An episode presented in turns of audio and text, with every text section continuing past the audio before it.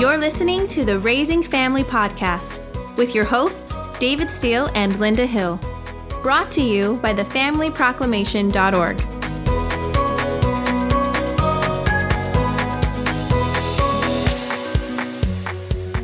Thanks for tuning in today to the Raising Family Podcast. I'm David Steele and I'm here with my co host, Linda Hill. Today we are talking about unity.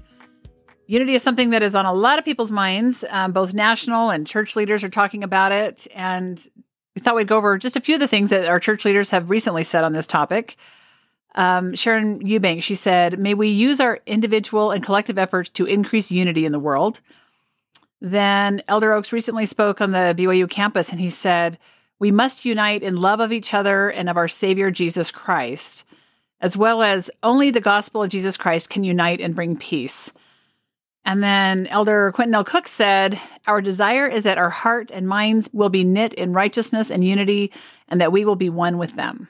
And more recently, you know, we heard from Scott D. Whiting of the 70 uh, at a BYU devotional. And I mean, this, this entire talk or devotional is very, very, very good. Um, I'm just going to read a few parts of it. It's not too long, but I think that this is super, super important. So we're going to start, and I'm going to read some of it, and I'm just going to, I'm not going to give any commentary on it until I'm done reading it. So here it goes. Some, in their efforts to love others, feel it necessary to abandon the teachings and commandments of God or to advocate for a change of his doctrine. But to love God is to accept his teachings, commandments, and doctrine. Remember that Jesus taught, If you love me, keep my commandments. A true disciple does not try to change the teacher, his teachings, or his laws of discipleship.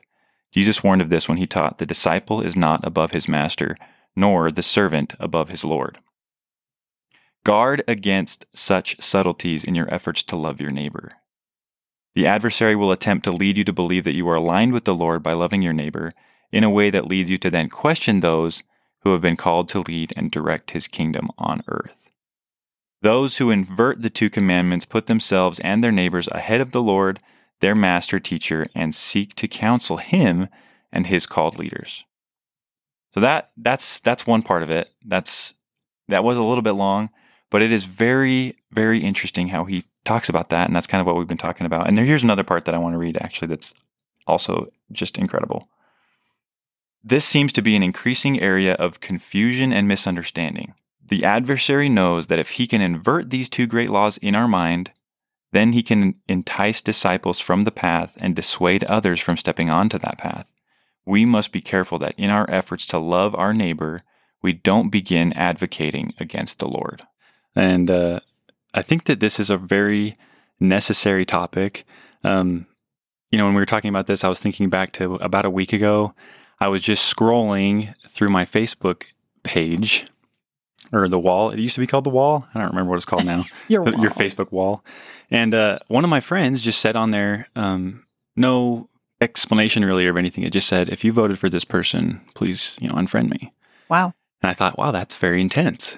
And That is maybe not, you know, super unified. I didn't feel very unified with him at that moment. Um, but crazy. yeah, it's just, it's an interesting world out there right now. Yes, it's true. There's a lot of division. I think that this isn't the first time that we've experienced this kind of division in our country, but there's an intensity to it Mhm. um, now that seems different. I've lived a few more years than you, and I do think that there's definitely an, an intensity here.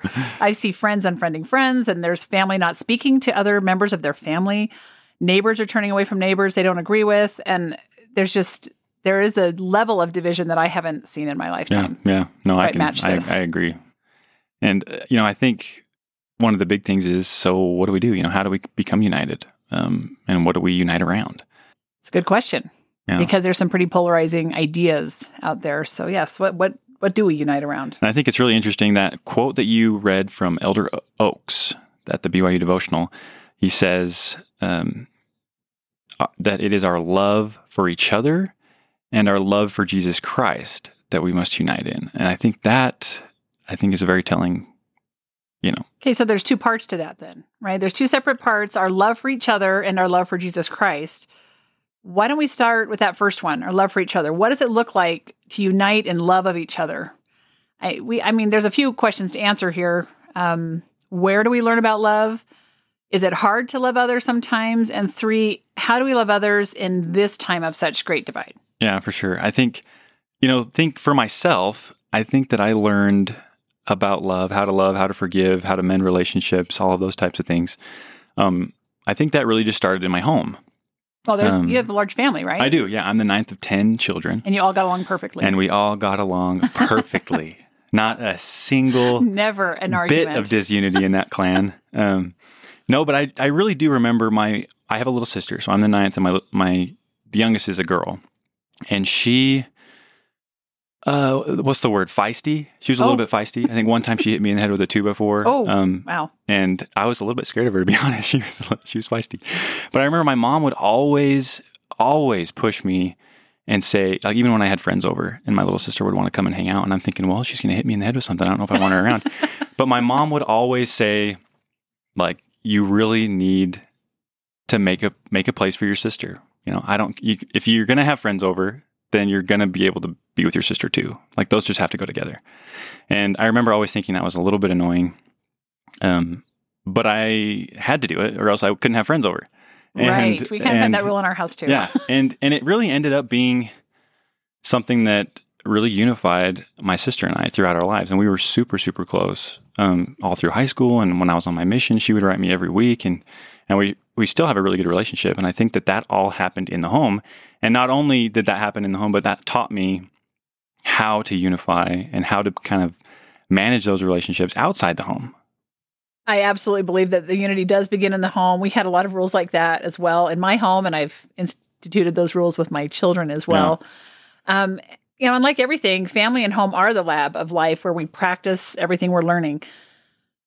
President Nelson said, The home is to be God's laboratory of love and service. And I have another quote that I have really loved, I think, especially in light of recent political happenings Yeah, and yeah. whatnot.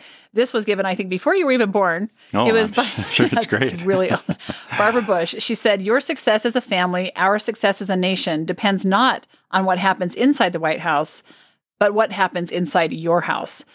Mm. It's a great quote. Yeah, I, I must have been before I was born because I would have remembered that. That's good stuff.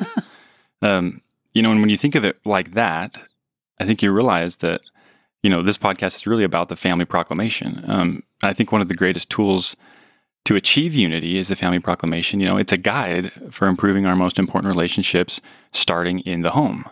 Um, you know, if we study and practice it, we can create unity in the home, which will enable us to create more unified societies. Right. And I think those other questions that we're talking about, um, about how it's hard to love other people sometimes and how do we love others now when things are so divided can be answered together. So unless you're claiming perfection, like we talked, maybe your family with Mhm. 10 Yeah, kids I- I have think perfect, we you know, relationships. I think we can agree that loving everyone is not so easy. Mhm. In theory, we all agree with it, but when it comes to application, sometimes we kind of fail. I know I do Mhm. miserably because it's just not easy to love everyone. Mhm. So, how do we love those who are difficult and with whom we disagree, even vehemently sometimes? How do we how do we Yeah, love everybody? Well, you know, I think maybe one of the best ways we just try and see them the way the Lord sees them. I know that's probably also just a lot easier said than done. Right. Um, you know, but if we are to love them as He loves us, we might, you know, end up just needing to ask Him how to do that. Um, get some guidance from Him. I think Right. you know. Well, I've had some. I've, I've lived long enough in my life to maybe have had one or two conflicts with people close to me, uh, family, Just friends, probably just a few. Um, I've found that sometimes people don't always agree with me. Uh, sometimes they just don't like me or want to be my friend, and that kind of hurts deeply. Yeah. when I was younger, I remember my mom had to gently teach me one time when I was so upset of this person Uh-huh. that just would not be my friend. And she just said, Well, sometimes not everyone's going to like you all the time. And that was just earth shattering to me. um, I, I, I've been hurt sometimes by people who've put me down, who've maybe misunderstood me. And it's very possible that I've said very dumb things over Yeah. the years that have been offensive to people. And, you know, unintentionally, we do that. Or some people have just completely dismissed me it's it's a hard experience uh, to to have that kind of rejection Mhm. and i found that there are times that i've definitely messed things up but sometimes it has nothing to do with me but sometimes it's just them Yeah. there are a number of things that i've done to try to heal those wounds like you said i've learned first and foremost i've had to pray about it sometimes and ask god to love help me to see that person the way he sees that person. Right. Yeah. And and I've been surprised when I've prayed about it that sometimes I've had these flashes of inspiration of ways to to sort of build those bridges. Right. Um, one thing I've learned is finding out people's story. When you just really get in, get to know somebody and Mhm. maybe learn a little bit about their background, I think sometimes it helps us understand people and where they're coming from and maybe appreciate them better, maybe understand their viewpoint better. And I think we could use a lot of that right now, just a little more empathy and listening and trying to understand. Yeah. Just kind of putting yourself in their shoes, finding out where they're coming from, type of stuff. Yeah. That's. we, we need a lot more listening, I guess, and less talking. yeah. Less talking. um, you know, another one is just trying to find common ground. You know, likes, dislikes, hobbies, sports teams, humor, and I found sometimes just the best subject is to ask somebody about their family because Mhm. we all are part of a family or have Yeah. a family, and um, I think that helps us connect with people. And also, a soft answer turneth away wrath. I mean, that's just just an old classic, right? I mean, sometimes we want to respond quickly and prove that we're right or Right, whatever, and sometimes we just need to agree to disagree. Let that soft answer um, put things to rest, I guess. yeah. Yeah. And then the other thing is service. I mean, serving people. I think that's how we love people is we we serve them. We find a need that needs to be met, and it doesn't always have to be big. And I have found if all else fails, David, cookies. Cookies. Cookies always work. And anyone who knows me knows that cookies are my language of love. And I do think that just those little acts of service. I know that I have also come to love people that have served me Yeah. as well and allowing people to serve me in some way or another, which is Mm-hmm. sometimes hard because our pride sometimes doesn't allow us to accept service from others. Yeah. So those are some things that I found that might help love one another. And I was thinking, man, I, maybe I should just start with the cookies and find out what comes after that, you know, or at least ask other people to start with cookies. That's always a good Yeah. idea. You know, but that does make a lot of sense. So I guess the, the you know the real question on this part is, you know, is loving others sufficient? You know, is that enough? And I think that if we look back at Elder Oaks' quote, he doesn't say that that's enough. He says that there is another part, which is uniting in our love for Jesus Christ. You know, and that's actually the first commandment. You know, love the Lord thy God. And in Elder Oaks' talk, he said that we should unite in our love for Jesus Christ. So, I mean, how do we love Jesus Christ? You know, what does that actually look like? Well, in the scriptures, I think it's pretty clear how we love the Lord. And if you even start the sentence with most Christians, they can finish it. In John 14, 15, it says, If ye love me, keep my Keep commandments. Yeah, exactly. So God says that He loves us. So that is how we're supposed to love others. But He does say that if we love Him, we will keep His commandments. And you know, so I hope we don't, you know, mix this up here in looking at the order of things. You know, the second commandment is love thy neighbor. The first commandment is to love the Lord. So I guess looking back to Elder Oaks talks, why did President Oaks say to unite in our love for the Lord? You know, why did God put that first? You know, what does unity have to do with loving the Lord? Okay, so what I hear you saying is we are told to unite in our love for each other, but more importantly, for our love of the Lord Jesus Christ. Where we cry, we are required to love our neighbor as Christ loves us. But for us to reciprocate that love, to show the Lord that we love him, he has asked one thing of us, and that is to keep his commandments. That is what unity hinges on, even more than being nice. And you know, you know, I hope we're driving this home hard enough. You know, we talk constantly about kindness, about love, about compassion, those things being the answer to unity. But do you think that maybe that's just plain not true? You know, I'm saying that love, kindness, and compassion, I'm not saying that those are not amazing virtues, Right. but those things alone do fall painfully short of redemption. That yes, that is exactly what we're saying then. So as sad as it is, that means that my cookies just won't save us all. Even though they're really, really good cookies. you know, I, I could make them for the whole world and that still I guess yeah, is that, not going to mean, that, solve that the problem. sad. That part's a little bit sad. Right. And so maybe that's good. I'm not sure I have quite that much time anyway. So um so basically Elder Oaks hits it right on the head when he says that in reality our unity should lie in our love for the Lord. Our love for his way, our love for his love, and our firm desire to do what he has asked. Love him, follow him.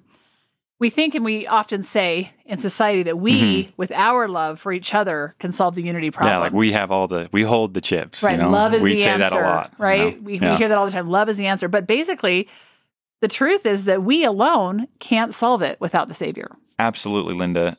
And and it bears repeating that part of what Elder Whiting warns and advises, where he says the best way to love your neighbor is actually to advocate and stand for the teachings of the master. Um, you know, and so in the proclamation, so how does this all relate back to the proclamation? You know, and when we look into the scriptures, what is the very first thing that God asked of Adam and Eve? You know, it was to begin a family. Right. That was the beginning. He built the family unit. That was how he chose to begin this mortal test with a marriage and with a family. And, you know, we know that, that they weren't a perfect family. You know, you read the scriptures, Right. there was a lot of stuff going on there, but he started with that family unit. And, Well- and that's just so key, I think. Right. And because of all that, I guess we would know that the greatest unity and happiness comes from honoring the family as God laid it out. Yeah. I mean, it's his greatest creation Mhm. And his building block for society, as imperfect Yeah. as it is. I mean, we know you can look back at Adam and Eve and know that their children had problems. Right? Yeah. They didn't always have unity, but they, I think he obviously thought that that was the best place for children to to learn of him. Mhm. And I think the, the family proclamation is such a great guide that enables our families to learn how to love each other and to learn how to love the Lord. So that's I think that's one of the reasons that we're so passionate about the proclamation and sharing it with the world. Because great families don't just happen, and neither does unity. We need a guide. Yeah, we do. We for sure need a guide. And, you know, the one thing that, you know, I've learned is every time the Lord asks us to do something, you know, we may think this is a big thing. We have we have a lot to do to love the Lord and we have a lot to do to to unify.